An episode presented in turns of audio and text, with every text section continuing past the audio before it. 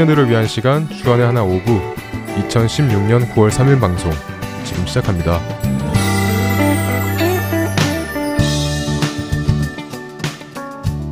애청자 여러분 안녕하세요. 진행의 박영규입니다. 안녕하세요. 정다은입니다. 지난 한 주도 물이 없어 마르고 황폐한 땅이라 하더라도 주님만을 갈망하며 악모하는 신앙을 만들어 가신 한 주 되셨으리라 믿습니다. 오늘은 지난주에 이어서 금식에 대하여 계속 이야기를 나누어 볼까 합니다. 우리가 지난주에는 이틀간 사막 한가운데 극심한 목마름과 굶주림 속에서 무엇을 갈망하는지 그리고 내 눈앞에 물 한 통과 하나님이 있다면 무엇을 더 갈망할지 이야기를 나누어 보았잖아요.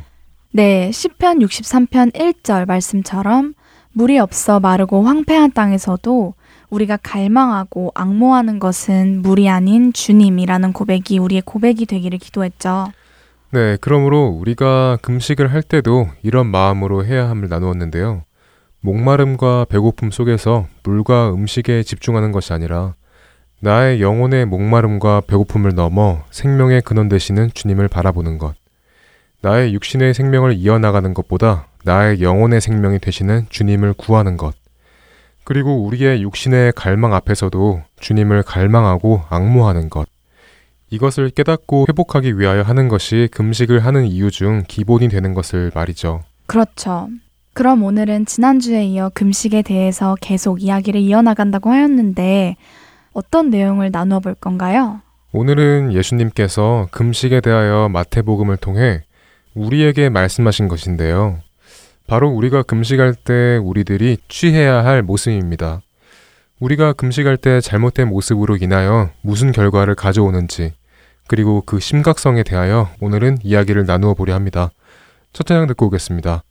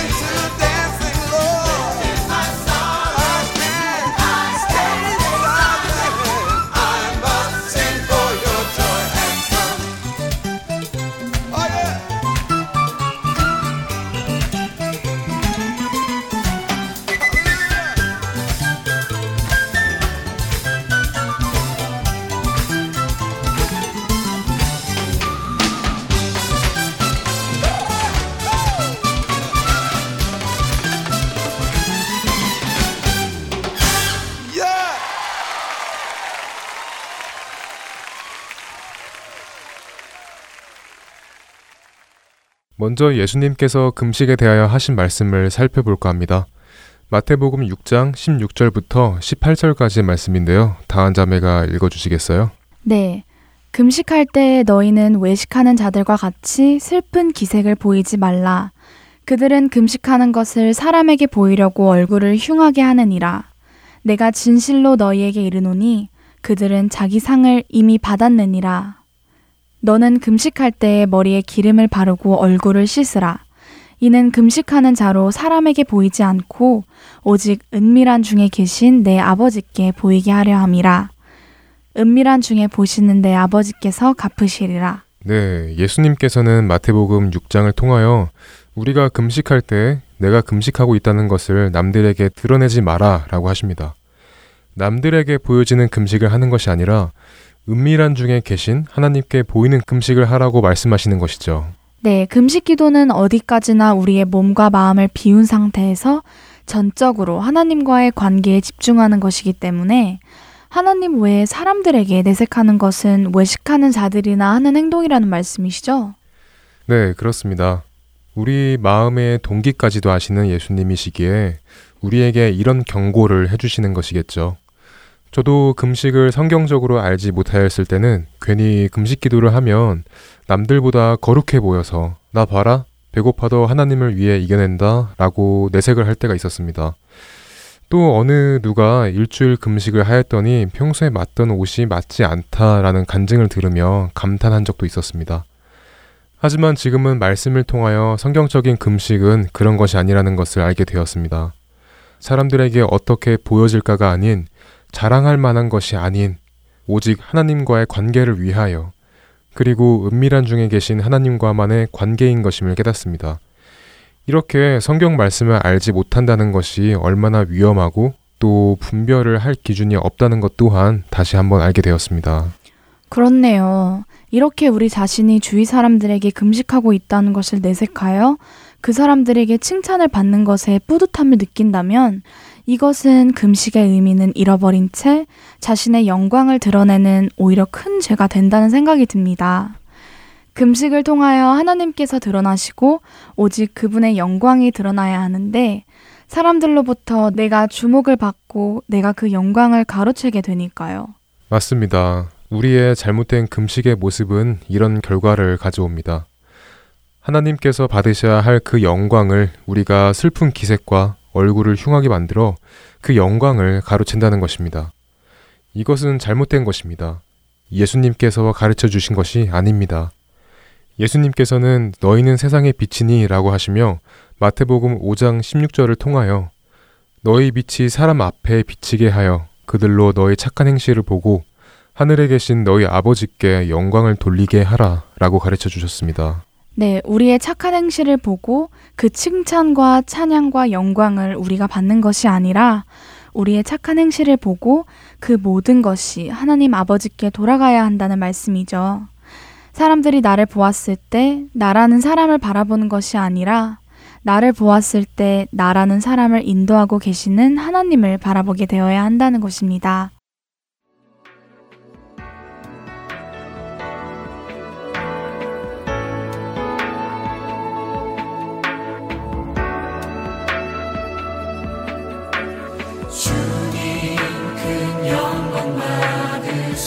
xa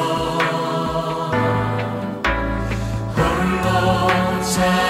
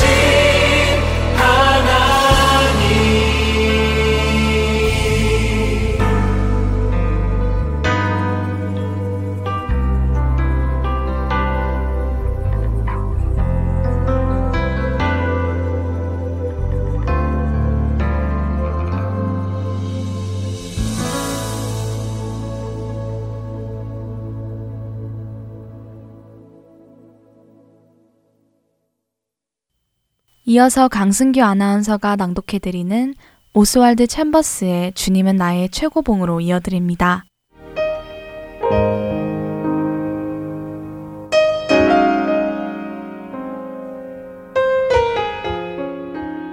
또한 만일 내 오른손이 너로 실족하게 하거든 찍어 내버리라. 내 백체 중 하나가 없어지고 온몸이 지옥에 던져지지 않는 것이 유익하니라. 마태복음 5장 30절의 말씀입니다.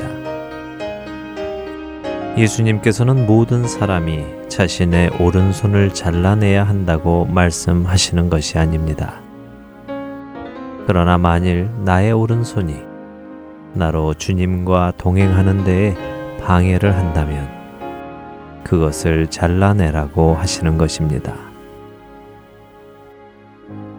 세상의 관점으로 볼 때 우리가 자신의 마음대로 해도 전혀 불법적이지 않은 것들이 있습니다. 그러나 그것들 중 많은 것들은 내가 주님께 집중하려고 할 때에는 방해가 되기도 합니다. 바로 이런 것들을 주님께서는 말씀하시는 것입니다. 여러분의 오른손은 여러분이 가지고 있는 최고의 것 중에 하나일 것입니다. 그러나 예수님께서는 말씀하십니다. 만일 네가 가지고 있는 그 최고의 것이 나의 계명을 따르는 데 방해가 된다면 잘라내라 라고 말입니다. 예수님께서 말씀하시는 이 명령은 인간에게 주실 수 있는 가장 엄격한 제자 훈련이기도 합니다. 하나님께서 사람을 거듭나게 하시며 변화시키실 때그 사람의 삶에 나타나는 가장 큰 특징은 그 사람이 장애를 가지고 시작한다는 것입니다. 장애를 가진다는 것을 다시 말씀드리면 우리 삶에는 더 이상 해서는 안 되는 수백 가지의 것들이 생겼기 때문에 우리가 장애가 생긴 것처럼 내가 하고 싶은 대로 다 하지 못하는 삶을 살기 시작한다는 말입니다. 그러나 세상의 사람들은 그런 여러분을 향해 도대체 그것이 뭐가 나쁘다는 거야? 당신은 정말 이상한 사람이군 이라고 말할 것입니다. 주 안에서 부름받은 성도로서 장애가 없는 삶으로 시작하는 사람은 없습니다. 그러나 우리에게 비록 장애가 있지만 그 삶이 하나님의 눈에 아름다운 삶을 시작하는 것이 사람의 눈에 아름답지만 하나님의 눈에 불구인 삶보다 낫다는 것을 여러분도 아실 것입니다. 그리스도인으로 살아가기 시작하면 처음에는 주님의 성령께서 우리의 많은 행동을 맡기 시작하십니다. 세상 사람들에게는 너무도 당연한 행동임에도 불구하고 주님은 우리가 그렇게 행동하지 못하도록 막으십니다. 그 이유는 그 행동이 세상에서는 나쁘지 않아도 그리스도인에게는 합당하지 않기 때문입니다. 그러나 당신에게 허락되지 않은 그 일들을 다른 사람들은 한다고 해서 그들을 비판하지 않도록 주의하는 것도 잊지 마십시오. 우리가 집중해야 하는 것은 나 자신의 성화이기 때문입니다. 영적 삶의 출발은 장애를 가지고 시작하는 삶입니다. 그러나 그 끝은 주 안에서의 온전함이라는 것을 기억하십시오. 여러분을 온전한 사람으로 만드시려는 것이 주님께서 여러분을 부르신 이유입니다.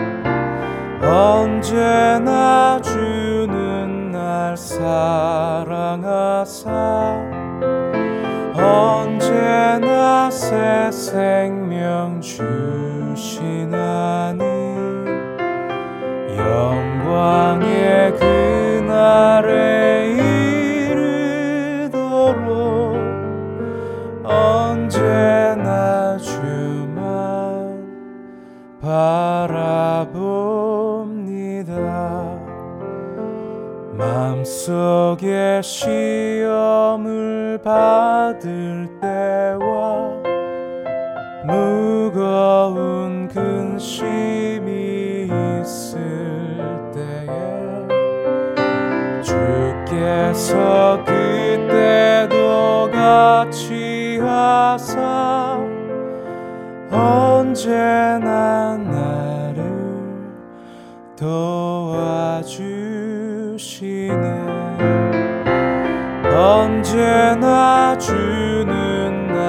para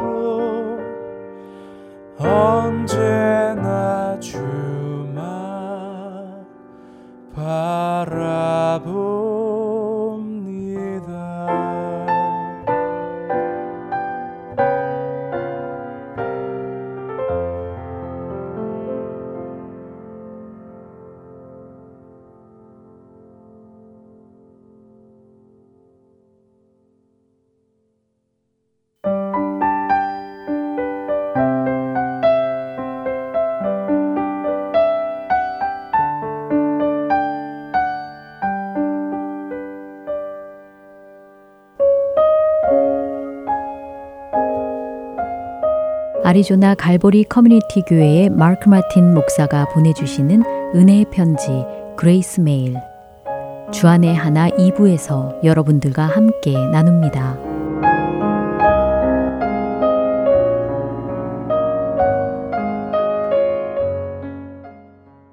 설교 말씀으로 이어집니다. 레디컬 저자 데이빗 플렉 목사께서 말씀 나누어 주십니다. 오늘의 주제는 Is there glory in a narrow gospel? 성경 본문은 요한복음 14장입니다. 은혜의 시간 되시기를 바랍니다.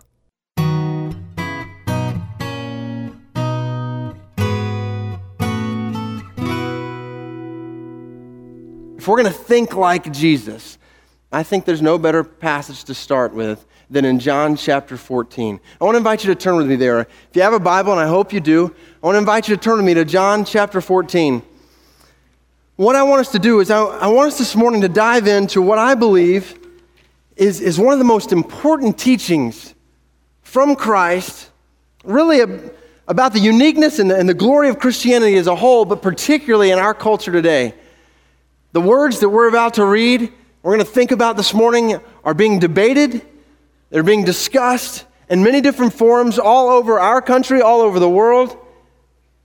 Is Jesus really the only way to God? And I'm surprised that this is something that's even being debated, debated in a lot of, of, Christian churches and a lot of Christian conversations. Is Jesus really the only way to God? And the question I want us to ask this morning is Is there glory in a narrow gospel?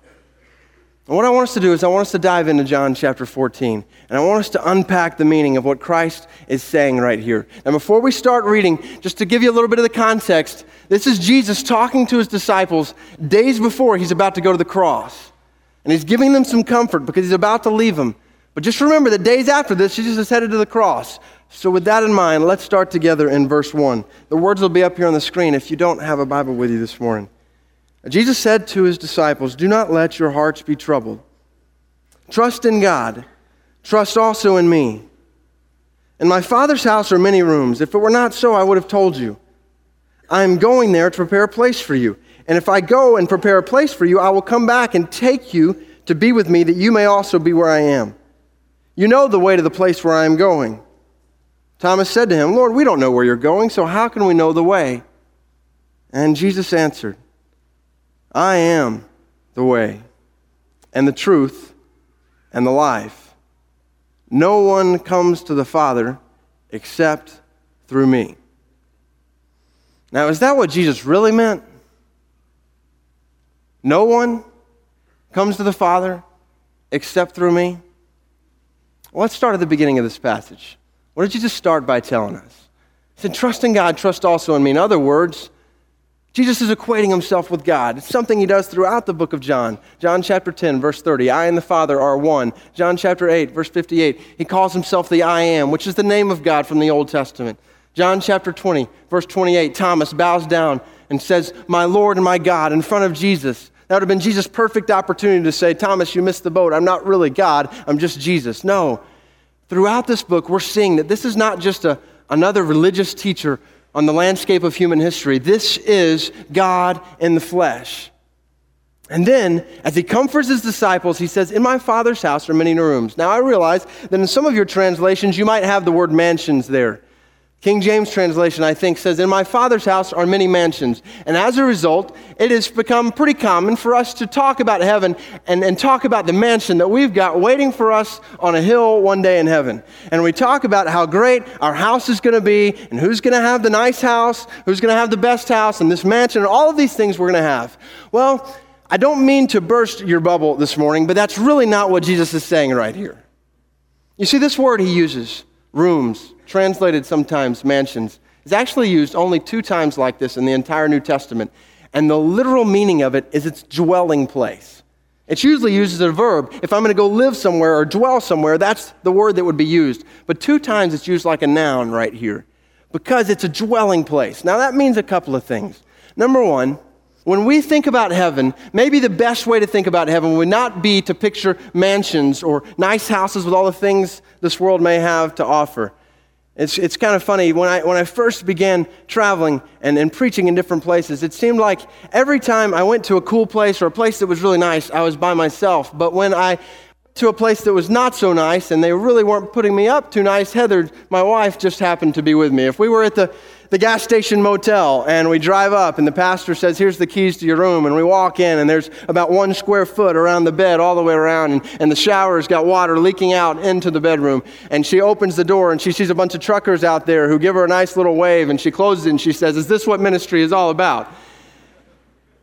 That's when she would be with me. But then there were those other times. I remember one time in Kansas City. I was staying with this particular family. They gave me the basement to their house which this was not your normal basement. It was nicer than any other house I will ever live in, the basement itself. And I walked in, walked down there, and there's rooms everywhere, nice big kitchen. But the best part was this huge living room, great room, and there was this massive big screen TV right in front. And right in front of the TV was a nice Whirlpool hot tub, okay? Now, this is what ministry is all about, right? And it was during college football season, which is a big plus. Get in the hot tub, turn on some college football, call up Heather. Heather, wish you were here. This is great, all right? I remember another time I was preaching outside of Nashville, and uh, this one home, I was staying at this particular family's house, and, and it was, it was a mansion. That, there's no other way to describe it. I, I don't know. I'm guessing there, there are probably some country music fans in here uh, this morning. I'm not that huge of a country music fan, but just to give you an idea of the neighborhood where I, I was staying in, right next door was, was uh, Tim McGraw and Faith Hill. And so, you know, that's just kind of drove by, hey, Tim and Faith, and go up to my house. And so I go into the house, this mansion. They take me back to my bedroom suite, this canopy bed, marble bathroom. They've got just acres and acres of land, all these barns and stables. The barns and stables are nicer than any house I'll ever live in. And they've just got all, all these, these cattle out back and horses. Remember, we sat down that night at the dining room, this big, long dining room table, had one of the cows from outside set before us. and I thought, this, this is what it's all about. Now, here's the, Here's the deal we have a tendency when we think about heaven to think like that. It's going to be this nice place with all the finest amenities this world has to offer. What I want to say to you this morning is when you think about heaven, I want to urge you to stop thinking about a place where all the finest amenities of this world will be there. Our God is not trying to compete with our economic prosperity in the West. Don't think about a place where we'll have all the amenities this world has to offer. Think about a place where all the amenities this world has to offer pale in comparison with the fact that we are dwelling with Almighty God. And we will be with Him. And there won't be more crying, and there won't be more pain, and there won't be more cancer, and we'll be with Him forever. And my Father's house is a place for you to dwell. And He goes on. He says, I'm going there to prepare a place for you. Now, again, I think many times we can, we can get a misconception here. I know sometimes when I've studied this passage, I, I picture Jesus almost like he's in the construction business. He's up there getting my room together or my place together. He's fixing the linens and he's getting everything tidy so that when I get there, it'll be ready. He's going to prepare a place for me. But don't forget the context of this verse. Where's Jesus about to go to? He's about to go to the cross. When he says, I'm going there to prepare a place for you, what he's saying is the only way for you to get to the place where you will dwell with God is if I give my life on a cross. When he says, I'm making some preparations, he's talking about his death. And I want you to notice that before we even get to verse 6 and we start talking about how Jesus says, I'm the way, the truth, and the life, and no one comes to the Father except through me, I want you to see that this is not just a religious teacher who's going to point us to do certain things in order to get to heaven. At no point in this passage do you see Jesus tell his disciples, here's what you've got to do to get there. What he is saying is, I'm going to make the preparations done for you. And so after that, Thomas says, well, how, how can we know where you're going? MapQuest, show us the way. And Jesus says, You're looking at him. I am the way and the truth and the life. No one comes to the Father except through me. Now, what does he really mean there? Notice, please notice, this is one of the things that sets Jesus apart from every religious teacher in human history. He does not point us to the way. Every great religious leader has pointed people to the way that they think brings life. Buddha points to rules and regulations that you follow to get life. Muhammad points to the Quran. You obey the Quran and do these things, then you will find life eternally. Hinduism, if you do certain things, I was in India a year ago today. I was in India and talking to people who were trying to do all kinds of things in order to find peace with the world around them, doing certain things. And Jesus doesn't say, here's what you do. He says, you come to me. It's through a relationship. You see, here's the deal we don't need a recipe for salvation.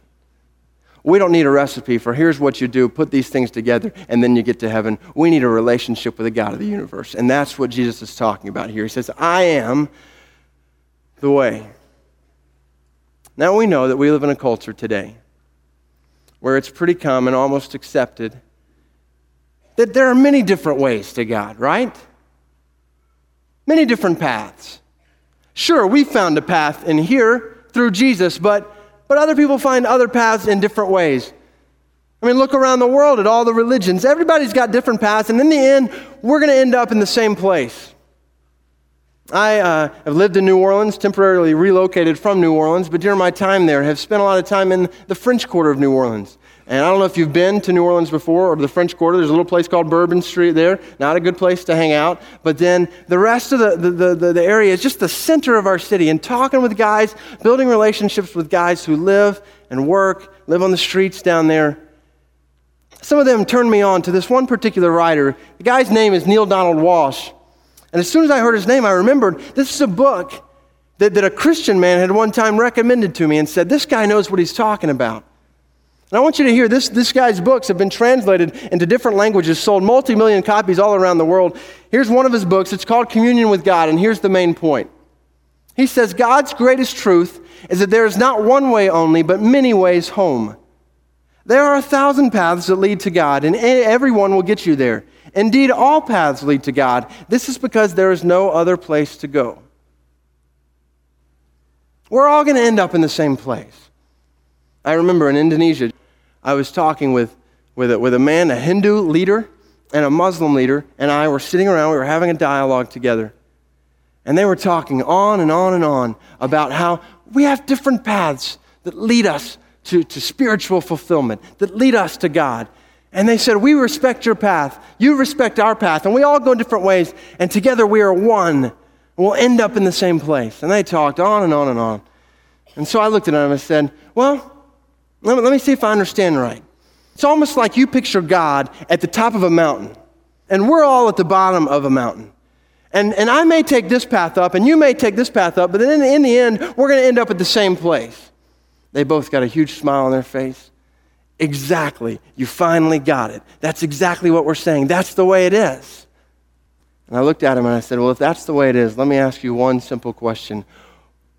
What if the God at the top of the mountain decided he was going to make his way down the mountain to us. And he came to bring us up the mountain himself. And they said, Well, that would be wonderful. I said, That's exactly what the God of the Bible did. Let me tell you about who Jesus really is. It's not about us trying to find our way. Jesus says, I am the way came across a transcript from the Donahue show. I don't watch the Donahue show. Believe me, I don't watch the Donahue show. But I want you to see, I, I, was really interested because they were discussing John 14, 6 on Donahue. And then you had Phil Donahue there, and then you had a Jewish rabbi, a professor from a supposedly Christian seminary up in the Northeast. I want you to hear their, their conversation. The Jewish rabbi spoke up. He said, Look at the literal interpretation of this verse. It says Jesus is the way. Do you think he's some sort of asphalt road? Do you think it says I 95 on top of him or something? I mean, why do you take everything so literally? The professor from the Christian seminary spoke up and he said, As for me, I am passionately Christian. I am a Christian. I believe in Jesus as the one who showed me the way.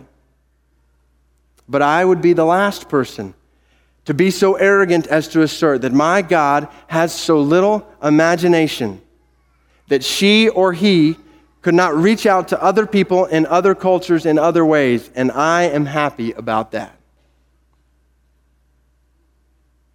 Donahue chimes in.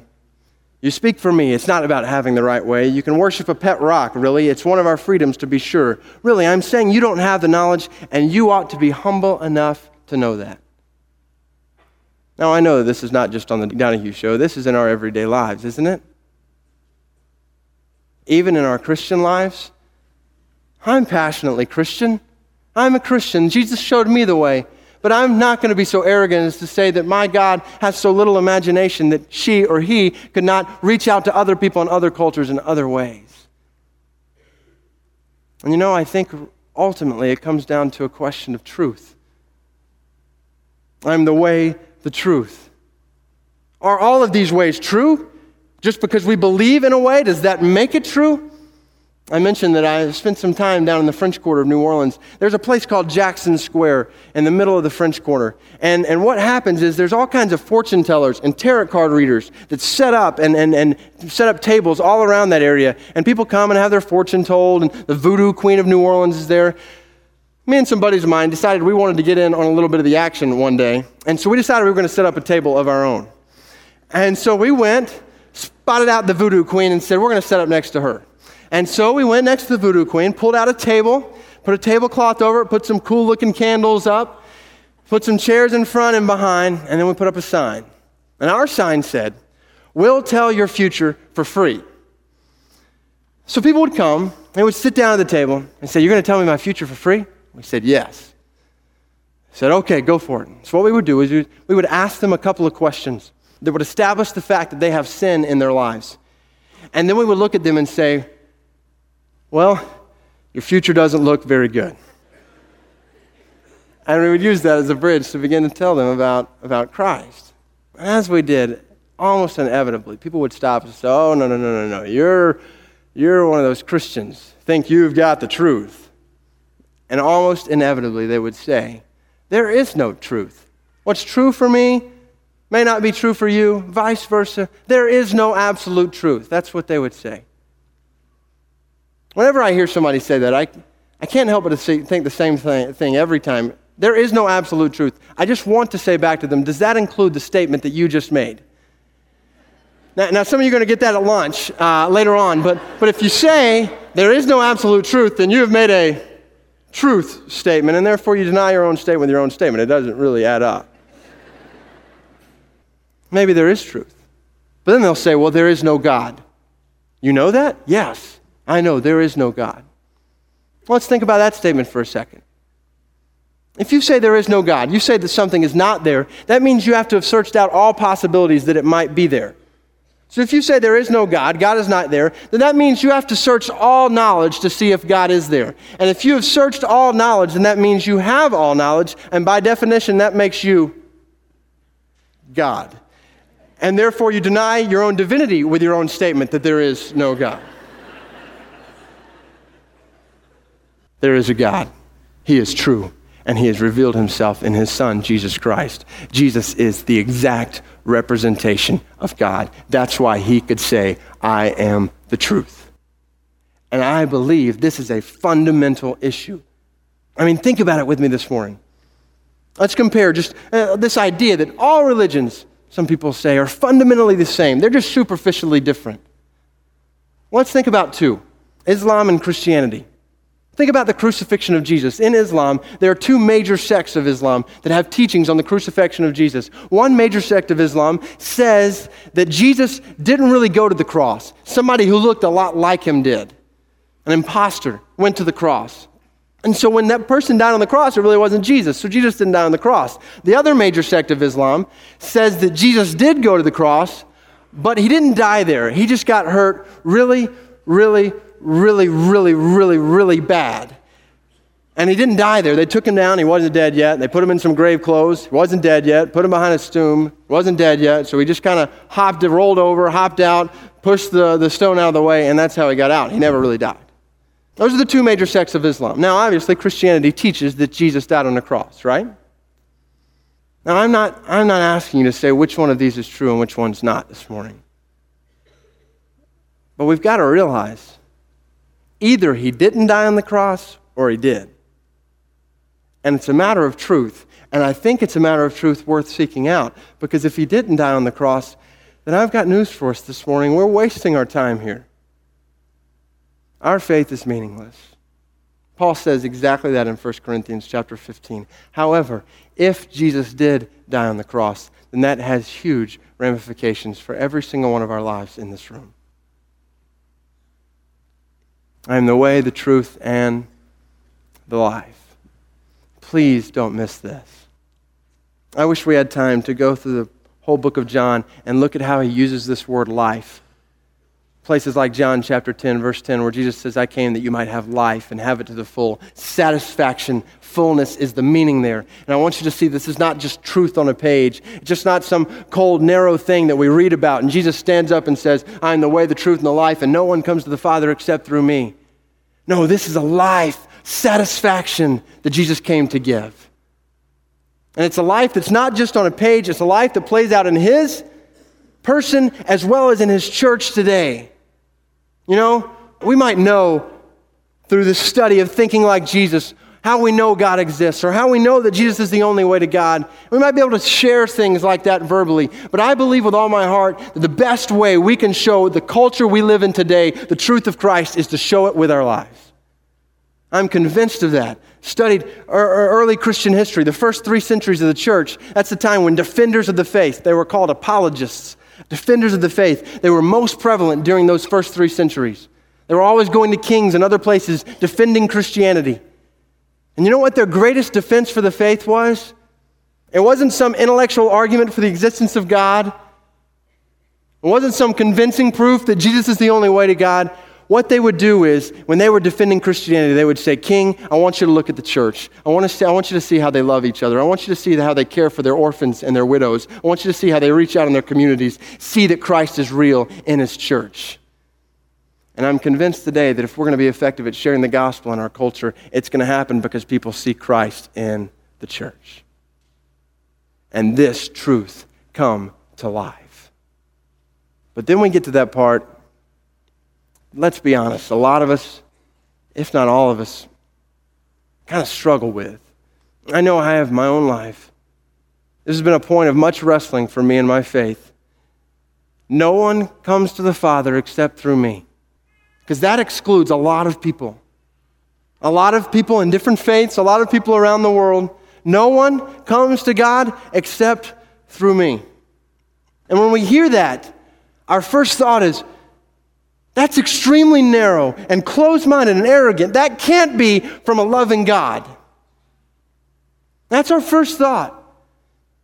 What we've got to realize is that when we come to John chapter 14 and we read those words, we're coming in on a conversation that began way back here. You ever been in a situation like that? You, you talk with somebody for a few hours, you go through some deep issues, and somebody else comes in, starts to join in the conversation, and you want to say, Who invited you into this conversation? That's exactly what's going on here in John chapter 14. We're coming in right here on a story that began way back here.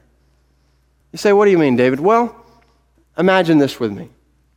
Even if you were sitting in this auditorium this morning and you didn't believe there was a God and you weren't convinced of this Christianity thing at all, even if that was you, you'd at least have to be willing to admit that there's a possibility that God exists. So let's start there.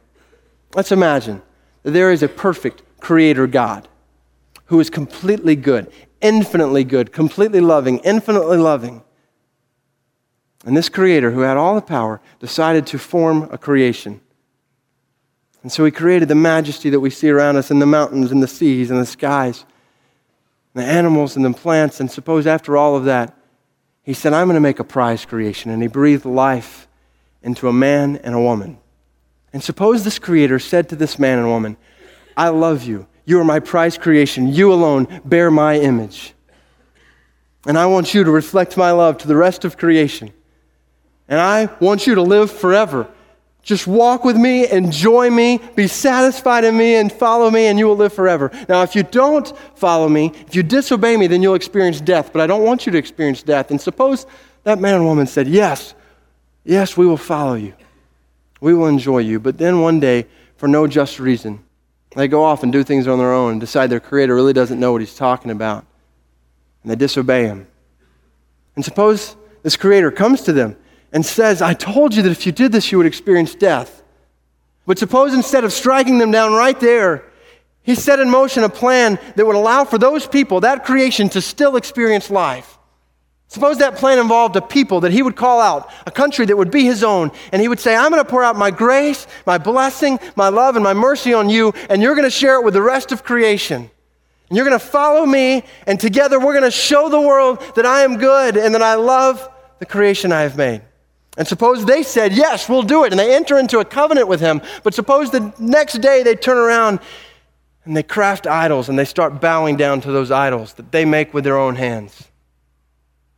Suppose the next day these people have completely turned against their Creator.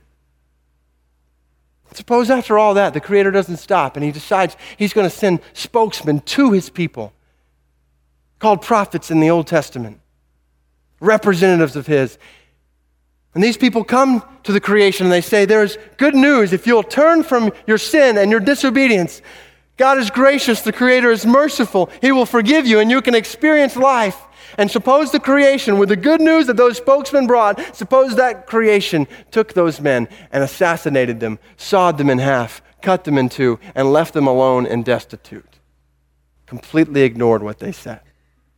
Now, just suppose, after all of that, this creator committed the ultimate act of condescension and took on a robe of human flesh himself. And he came to that creation. After all that, and he loved them, and he healed their diseases, and he gave to those that were needy, and he brought peace and life to those who didn't have it before, raising people from the dead. And suppose after all that, the creation took the Creator himself in the flesh and mocked him and beat him and scourged him and spit upon him and hung him on a cross in the most cruel form of assassination known to creation at that time. And suppose after that whole story, this Creator were to say to all people in all history, including every single one of us in this room, if you will simply believe and what I did on that cross and the love I showed for you there, if you'll simply trust in my love, then you can experience life. Now, in light of all that, how could any one of us in this room be so bold or so arrogant as to stand before that Creator and say, Why is there only one way? Where's your imagination, God? Couldn't you show a little creativity in this thing? Ladies and gentlemen, the question this morning is not why is there only one way? The question is why is there any way at all? Why only one way? I'm convinced that if there were a thousand ways, we would want a thousand and one. The issue is not how many ways, the issue is our autonomy, our pride that says we need to make our way to God. And the good news of the Bible is that He has come down the mountain to you and to me. He has made the way to us, and He has said, I will take you to be with me. I do the work. Just trust in the love that I show you. Notice that God did not design salvation so that love or faith or works, or, love or works or, or good deeds would be the way that we would come to Christ. No, it was based completely on what He did for us.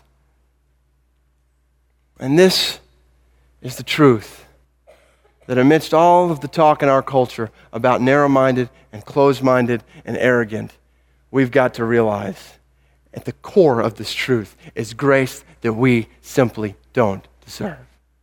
I remember when I was in college at the University of Georgia, I was in a speech class on this 30,000 member campus, most of whom were atheist or agnostic, wanting nothing to do with Christ or with His church. And in the speech class, it was my day to give the speech. And I stood before them and I decided I was going to give my speech on Christianity. And so I did. I gave my speech on the Christian faith. And in that, shared the gospel. At the end of the speech, the class got to raise their hands and ask questions. About 30 of them in there. Immediately, a girl in the back raises her hand. Her name was Jane. Her hand went up immediately, and she said, I've got a question. Jane was a leader in student government, smart, wise by all the standards that campus had set up. She said, I have a question. I said, okay. She said, Are you telling me that if I don't believe in the Jesus that you're talking about, that I will spend eternity in hell when I die?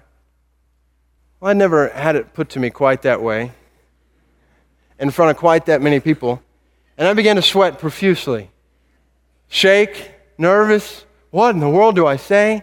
And I'll be honest with you, there was a large part of me wanted to say, maybe, I don't know, let's just talk after class. But I knew that wasn't an option. And so I looked back at Jane and the other 30 faces that were staring at me in silence. And I said, with as much compassion as was in me, I said, Jane, we're all sinners. We've disobeyed God and, and been separated from Him. And the only way we can be forgiven is if someone would pay the price for our sins, and that's what Jesus did. Because He loves you, and He loves every single one of us in this classroom. So, in answer to your question, yes, apart from faith in Jesus Christ, you will spend eternity in hell when you die. Well, needless to say, I wasn't the most popular guy in class that particular day. Sighs went up across the room as the narrow minded, arrogant Christian stood in front of them. I remember Jane came up to me right after class. She said, I just want you to know that that is the most conceited thing I've ever heard anybody say. For you to tell all of us in this class that if we don't believe like you believe, that we're going to spend eternity in damnation. Who do you think you are? I remember after that day, Jane and I had many, many different conversations. I can remember one day sitting in a coffee shop, and she asked me every question in the book How do you know God exists? Why is Jesus the only way to God? What about other religions? What about people who never hear about Jesus? And I did the best I could based on God's word to answer her questions, but it seemed like my every word was bouncing off a brick wall. Have you ever felt like that? I remember walking away from that conversation extremely frustrated that day, and I came to one of those, those crisis of faith moments in our relationship with Christ where you start to wonder is this really true? I don't know if you've been there before, but I remember where I was sitting on campus that day thinking, God, is this thing really true? Because I staked my life on it, but I, I share it with some people and they don't seem to be accepting it. And I'm looked at as arrogant and narrow minded. I know you don't want me to be a conceited person. I don't want to go around telling people they need to look like me. That's not the goal. God, is this thing really true? Or have I just missed it somewhere? And I began to struggle with that and wrestle with this truth in a way that I never had before.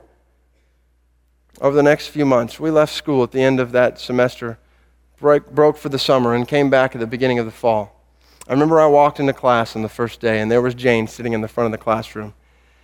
She turned around and saw me and said, I need to talk to you after class. I said, okay. I waited outside in the hall for her after class. And to make a long conversation very short, Jane looked at me on that day and she said, I just want you to know this summer I found out that Jesus is the only way to God and I've trusted Him to save me. And now I know that when I die, I'm going to heaven.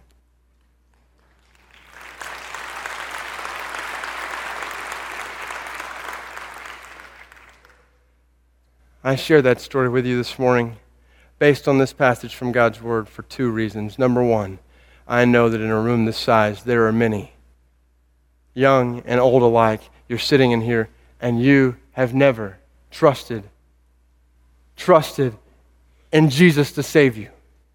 And you've never let down your pride. And for whatever reason, this truth has seemed car, hold and hard, and you've uh, cold and hard, and you've kept yourself distant from it. And for whatever reason, you said, I don't want to buy into it. I want you to see this morning that there's a God who came down a mountain to you, and he gave his life on a cross for you. And if you'll just let your pride down like Jane did on that day, you will experience eternal life. And the second reason I share that story with you is that I know that sitting before me right now is a lot of believers, brothers and sisters, who are in a culture, and you're facing wall after wall after wall when you try to share the gospel, whether it's people at your work, at school, at home. It doesn't seem like it's going anywhere. What I want to tell you this morning is that I believe with all my heart, no matter how tall, no matter how wide, no matter how thick the walls are that our culture sets up, I believe they come crashing down when we proclaim the light and the truth of Jesus Christ. The question is are we going to be faithful to do it? Are we going to take him at his word? And are we going to share this glorious gospel? Narrow, glorious gospel that is full of grace and mercy with those around us.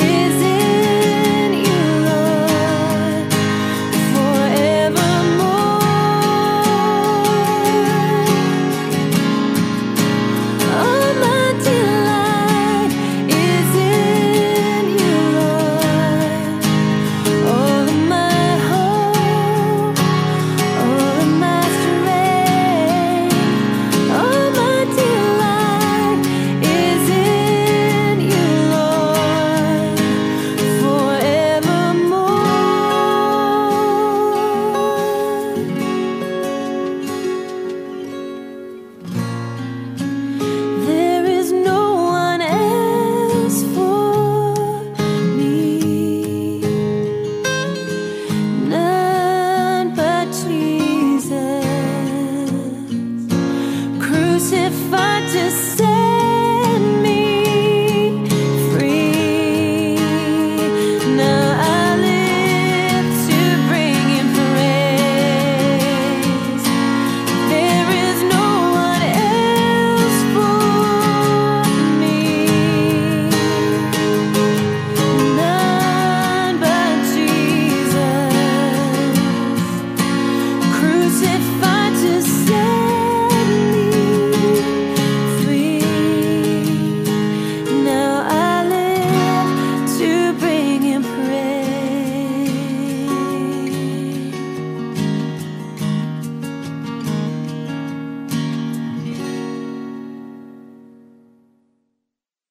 이렇게 금식에 대하여 나누다 보니까 지금까지 금식이라는 것을 너무 안일하게만 생각했던 것 같아요. 내 자신의 의를 위해서만 했던 것은 아니지만 예수님께서 말씀하시는 모습으로 금식을 해왔다고는 할 수가 없겠네요. 그렇죠. 앞에서도 말씀드렸지만 말씀을 잘 알지 못하고 대충만 안다면 우리는 결코 예수님께서 가르쳐 주신 대로 살아갈 수 없습니다. 어, 그런데요. 예수님께서 하신 말씀을 잘 읽어보면 금식이라는 것이 얼굴이 흉해질 만큼 힘들고 괴로운 것이기에 우리가 힘들고 괴로워할 것을 아시고 사람들에게 내색하지 말라고 하신 것이겠죠? 네, 금식은 괴로운 것이죠. 지난주에 말씀드렸듯이 목이 타들어가는 그 갈증의 괴로움 속에서 하나님을 갈망하는 것이 금식이니까요. 하지만 예수님께서는 그것을 하나님만 알게 하시고 사람들에게는 내색하지 마라 라고 말씀하신 것이죠. 사람들에게 내가 금식하고 있다라고 알리지 말라시는 것입니다. 오히려 평소보다 더 잘 단장하여 사람들이 내가 금식하고 있다는 것을 못 알아차리게 하라고 하시죠. 우리는 금식하고 있는 것을 남들이 알아주었으면 하는 마음이 종종 드는데요. 결코 그러면 안 된다는 말씀이네요. 또 예수님께서는 외식하는 자들처럼 금식하는 사람들은 이미 그 상을 받았다고 말씀하시잖아요. 그 뜻은 그렇게 하는 사람들에게는 하나님께 받을 상이 없다는 뜻이 되겠네요. 우리는 그렇게 되면 안 되겠죠? 사람들에게 받을 상을 위하여 사는 것이 아니라 하나님께서 주실 상을 바라보며 사는 우리가 되었으면 좋겠습니다. 네. 그리고 우리가 그렇게 말씀을 따라 성경적인 모습으로 금식을 하였을 때 하나님께서 갚아주실 상이라는 것은 이사야 58장에 나온 이런 것이 아닐까라는 생각이 드는데요. 이사야 58장 6절부터 9절 전반부까지의 말씀입니다. 내가 기뻐하는 금식은 흉악의 결박을 풀어주며 멍에의 줄을 끌어주며 압제당하는 자를 자유하게 하며 모든 멍에를 꺾는 것이 아니겠느냐. 또 줄인 자에게 내 양식을 나누어 주며 유리하는 빈민을 집에 들이며 헐벗은 자를 보면 입히며 또 내 골육을 피하여 스스로 숨지 아니하는 것이 아니겠느냐. 그리하면 내 빛이 새벽같이 비칠 것이며 내 치유가 급속할 것이며 내 공의가 내 앞에 행하고 여호와의 영광이 내 뒤에 호위하리니 내가 부를 때에는 나 여호와가 응답하겠고 내가 부르짖을 때마다 내가 여기 있다 하리라. 하나님께서 기뻐하시는 금식은 우리가 억압받고 불의한 대접을 받는 사람들을 도와주고 그들을 자유케 해주고 도움이 필요한 사람들에게는 도움을 주는 것이라고 말씀하시네요. 이처럼 나 자신을 위해 금식을 하는 것이 아니라 내 이웃을 돌보고 하나님의 나라와 의가 그곳에 드러나는 데에 목적을 두고 금식을 하면 하나님께서는 우리에게 은혜와 치유와 보호하심과 동행하심을 약속하십니다. 네. 외식하는 자들이 이미 받은 상은 사람들의 칭찬과 자신이 거룩해 보이는 착각일 것입니다. 하지만 하나님께서 주실 상은 하나님 그분 자체와 하나님의 은혜와 치유와 보호하심이 우리와 늘 함께 하시는 것이겠죠. 잠시 반짝이는 그리고 겉으로 보이는 뿌듯함과 멋에 이끌리어 외식하는 자가 되지 않고 영원히 우리와 함께 하실 하나님을 갈망하고 바라보며 말씀대로 그리고 성경적으로 사는 우리가 되기를 진심으로 기도합니다. 청년들을 위한 방송 주안의 하나 오부 여기에서 마치겠습니다. 이번 주도 말씀을 사모하는 우리 모두가 되기를 소원하며 예수님 오시는 그 마지막 날을 바라보는 우리가 되기를 바랍니다. 저희는 다음 주 이 시간에 다시 만나 뵙겠습니다. 지금까지 구성과 진행의 박영규였습니다. 그리고 정다은이었습니다. 애청자 여러분 감사합니다. 안녕히 계세요. 감사합니다. 안녕히 계세요. Old things have passed away. Your love has stayed the same. Your constant grace remains the cornerstone. Things that we thought were dead are breathing in life again. You cause your sun to shine on darkest nights for all that you've done.